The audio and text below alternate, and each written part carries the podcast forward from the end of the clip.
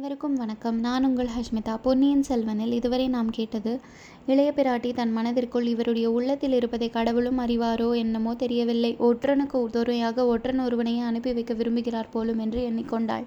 இப்பொழுது தொடர்ந்து கேட்போம். அத்தியாயம் இருபத்தி ஒன்பது வானத்தியின் மாறுதல். குந்தவை வந்தியத்தேவனை சிறையிலிருந்து மீட்டு மறுபடியும் பிரயாணம் அனுப்புவதற்காக புறப்பட்ட போது வானதி எதிரே வந்தாள். இளைய பிராட்டியிடம் அடிபடிந்து நின்றாள். என் கண்ணே உன்னை விட்டு விட்டு வந்துவிட்டேன். இன்னும் கொஞ்சம் முக்கியமான அலுவல் இருக்கிறது. அதை முடித்துவிட்டு வந்து விடுகிறேன் சற்று நேரம் தோட்டத்தில் சென்று இரு ஓடை பக்கம் மட்டும் போகாதே என்றாள். அக்கா தங்களுக்கு இனி தொந்தரவு கொடுக்க மாட்டேன். கொடும்பாளூருக்கு போக விரும்புகிறேன். அனுமதி கொடுங்கள் என்றாள் வானதி. இது என்ன? என் தலையில் நீயுமா இடியை போடுகிறாய்? உனக்கு என் பேரில் என்ன கோபம்? உன் பிறந்தகத்தின் மீது திடீரென்று என்ன பாசம்? உங்கள் பேரில் நான் கோபம் கொண்டால் என்னை போல் நன்றி கெட்டவள் யாரும் இல்லை.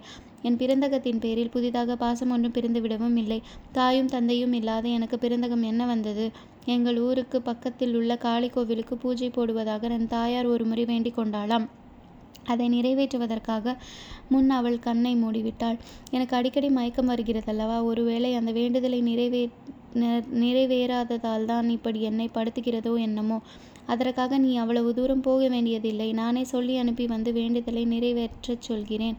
அது மட்டுமல்லக்கா என் பெரிய தகப்பனார் இலங்கையிலிருந்து திரும்பி வந்து கொண்டிருக்கிறார். அவர் தஞ்சை தஞ்சையை தாண்டிய பழையாறைக்கு வரமாட்டார். அவர் வரும்போது நான் கொடும்பாளூரில் இருக்க விரும்புகிறேன். அவரிடம் இலங்கையில் நடந்தவற்றையெல்லாம் நேரில் கேட்க ஆசைப்படுகிறேன். இலங்கையில் நடந்தவற்றை பற்றி தெரிந்து கொள்வதில் உனக்கு என்ன அவ்வளவு ஆசை? அது என்ன அப்படி கேட்கிறீர்கள்? என் தந்தை இலங்கை போரில் வீர சொர்க்கம் அடைந்ததை மறந்து விட்டீர்களா மறக்கவில்லை. அந்த பழி இப்போது நீங்கிவிட்டது. முழுவதும் நீங்கியதாக எனக்கு தோன்றவில்லை. யுத்தம் முடிவதற்குள்ளேயே அவசரப்பட்டு கொண்டு பெரிய வேளார் திரும்புகிறார். அவரை மறுபடி இலங்கை போய் போர் நடத்தும்படி சொல்லப் போகிறாயா? அதற்காகவா கொடும்பாளூர் போக போக வேண்டும் என்று விரும்புகிறாய்? அவ்வளவு பெரிய விஷயங்களை பற்றி சொல்வதற்கு நான் யார் நடந்ததை பற்றி கேட்டு தெரிந்து கொள்ளவே விரும்புகிறேன். ஆகா உன் மனது இப்போது எனக்கு தெரிந்துகிற தெரிகிறது. பொன்னியின் செல்வன் இலங்கையில் போரில் புரிந்த வீரச் செயல்களை பற்றி உன் பெரிய தகப்பனாரிடம் கேட்க விரும்புகிறாய் அல்லவா? அது ஒரு தவறா அக்கா? அது தவறில்லை. ஆனால் இத்தகைய சமயத்தில் என்னை தனியே விட்டுவிட்டு போகிறேன் என்கிறாயா? அதுதான் பெரிய தவறு. அக்கா நானா தங்களை தனியே விட்டுவிட்டு போகிறேன்? என்னை போல் தங்களுக்கு எத்தனையோ தொழிகள் தங்கள் கருத்தை அறிந்து காரியத்தை நிறைவேற்ற எத்தனையோ பேர் காத்து கொண்டிருக்கிறார்கள். நீ கூட இப்படி பேச ஆரம்பித்து விட்டாயா வானதி? என் தம்பியை பற்றி செய்தி கேட்டு உன் மனம் பேதலித்து விட்டது போல் இருக்கிறது. அந்த செய்தியை பற்றி நீ அதிகமாய் கவலைப்பட வேண்டாம். தங்கள் தம்பியை பற்றி தங்களுக்கு இல்லாத கவலை எனக்கு என்ன இருக்க முடியும் அக்கா? உண்மையை சொல். ஓடையில் நீயாக வேண்டுமென்று விழுந்தாயா? மயக்கம் வந்து விழுந்தாயா? வேண்டுமென்று எதற்காக விழ வேண்டும்? மயக்கம் வந்துதான் விழுந்தேன். தாங்களும் அந்த வானர் குலத்து வீரரும் என்னை காப்பாற்றினீர்கள். காப்பாற்றியதற்கு நன்றி உள்ளவளாக தோன்றவில்லையே. இந்த ஜென்மத்தில் மட்டுமல்ல ஏழு ஏழு ஜென்மத்திலும் நன்றியுள்ளவளாய் இருப்பேன் இந்த ஜென்மம் இத்துடன் முடிந்து போய்விட்டது போல் இப்போ பேசுகிறாயே.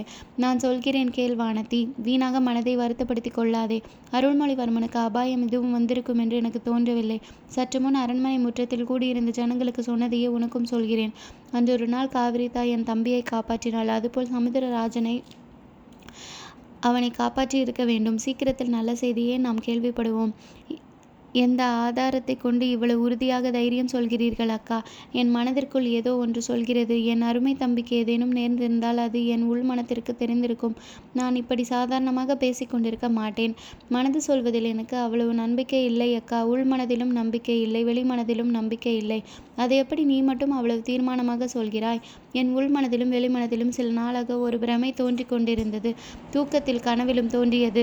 விழித்து கொண்டிருக்கும் போதும் சில சமயம் அப்படி பிரமை உண்டாயிற்று. அது என்னவானதி தண்ணீரில் தங்கள் தம்பியின் முகம் அடிக்கடி தோன்றிக் கொண்டிருந்தது. என்னை அழைப்பது போலவும் இருந்தது. கனவிலும் இந்த பிரமை அடிக்கடி ஏற்பட்டு வந்தது. அதை ஏன் பிரமை என்று சொல்கிறாய்? நமக்கு வந்திருக்கும் செய்திக்கு உன்னுடைய மனத்திற்கு தோன்றிருக்கும் பொருத்தமாக இருக்கிறதே. இன்னும் முழுவதும் கேட்டால் அது எவ்வளவு பைத்தியக்காரத்தனமான பிரமை என்பதை அறிவீர்கள். ஓடையில் மயக்கம் போட்டு விழுந்தேன் அல்லவா? அப்போது நான் நாகலோகத்துக்கேயே போய்விட்டேன். அங்கே ஒரு திருமண வைபவம் நடந்தது. யாருக்கும் யாருக்கும் திருமணம்? அதை சொல்ல விரும்பவில்லை அக்கா. மொத்தத்தில் மனத்தில் தோன்றுவதிலும் கனவில் தோன்றுவதிலும் எனக்கு நம்பிக்கை இல்லை. கண்ணால் காண்பதையும் காதால் கேட்பதையுமே இனிமேல் நம்புவதே என்று தீர்மானித்திருக்கிறேன். வானத்தை நீ சொல்வது முற்றும் தவறு. கண்ணால் காண்பதும் காதினால் கேட்பதும் சில சமயம் பொய்யாக இருக்கும். மனதிற்கு தோன்றுவதற்குள் நிச்சயம் உண்மை இருக்கும். கதைகள் காவியங்களிலிருந்து இதற்கு எத்தனையோ உதாரணங்கள் நான் உனக்கு சொல்லுவேன். பிறகு ஒரு சமயம் கேட்டுக்கொள்கிறேன் அக்கா. இப்போது எனக்கு விடை கொடுங்கள் என்றாள் வானதி. இளவரசி குந்தவைக்கு ஒரே வியப்பாய் போய்விட்டது. இந்த பெண்ணுக்கு இவ்வளவு தைரியமும் திடீரென்று எப்படி ஏற்பட்டன என்று ஆச்சரியப்பட்டாள். வானதி இது என்ன அவசரம்? அப்படியே நீ கட்டாயம் ஊருக்கு போக வேண்டுமென்றால் சில நாள் கழித்து புறப்படக்கூடாதா? இப்போது நாடெங்கும் ஒரே குழப்பமாய் இருக்குமே. உன்னை தக்க பாதுகாப்புடன் அனுப்ப வைக்க வேண்டாமா? எனக்கு என்ன பயம் அக்கா? கொடும்பாளூரிலிருந்து என்னை அழைத்து வந்த பல்லக்கு தூதர் தூதர்கள் காவல் வீரர்கள் நால்வரும் ஒரு வேலையுமின்றி இத்தனை காலம் இங்கே தூங்கிக் கொண்டிருக்கிறார்கள். அவர்களை என்னை திரும்பி அழைத்து கொண்டு போய்விடுவார்கள். அழகாய் இருக்கிறது உன்னை. அப்படி நான் அனுப்பிவிடுவேன் என்றா நினைக்கிறாய். உங்களை நான் ரொம்பவும் கேட்டுக்கொள்கிறேன் அக்கா. எனக்கு பயம் ஒன்றும் இல்லை. கொடும்பாலூர் வானத்தியை இந்த நாட்டில் யாரும் எதுவும் செய்ய துணிய மாட்டார்கள். அதிலும் இளைய பிராட்டியின் அன்புக்கு உகந்த தோழி நான் என்பது யாருக்கு தெரியாது. ஒரே ஒரு காரியத்துக்கு மட்டும் அனுமதி கொடுங்கள். போகும்போது அந்த குழந்தை ஜோதிடரின் வீட்டுக்கு இன்னொரு தடவை போய் அவரை சில விஷயங்கள் கேட்க விரும்புகிறேன். அவ்விதம் செய்யலாமா? அவரிடம் எனக்கு கூட வர வேண்டும் என்ற ஆசைதான். ஆனால் நீ இவ்வளவு அவசரப்படுகிறாயே. இல்லை அக்கா இந்த தடவை அவரை நான் தனியாக பார்த்து ஜோதிடம் பார்க்க விரும்புகிறேன். குந்தவை மூக்கின் மீது விரலை வைத்து அதிசயப்பட்டாள். இந்த பெண் ஒரு நாளில் ஒரு ஜாம நேரத்தில் இவ்வளவு பிடிவாதக்காரியாக மாறிவிட்டது எப்படி என்று இளவரசிக்கு புரியவே இல்லை. அவள் பிரயாணத்தை தடுத்து நிறுத்த முடியாது என்ற முடிவுக்கு வந்தாள். சரி வானத்தை உன் விருப்பம் போல செய்யலாம். நீ பிரயாணத்துக்கு வேண்டிய ஆயத்தம் செய். அதற்குள் சிறையில் இருக்கும் அந்த வானர் குலத்து வீரகுமாரனை விடுதலை செய்துவிட்டு வருகிறேன் என்றாள். தொடர்ந்து கேளுங்கள். நன்றி. வணக்கம்.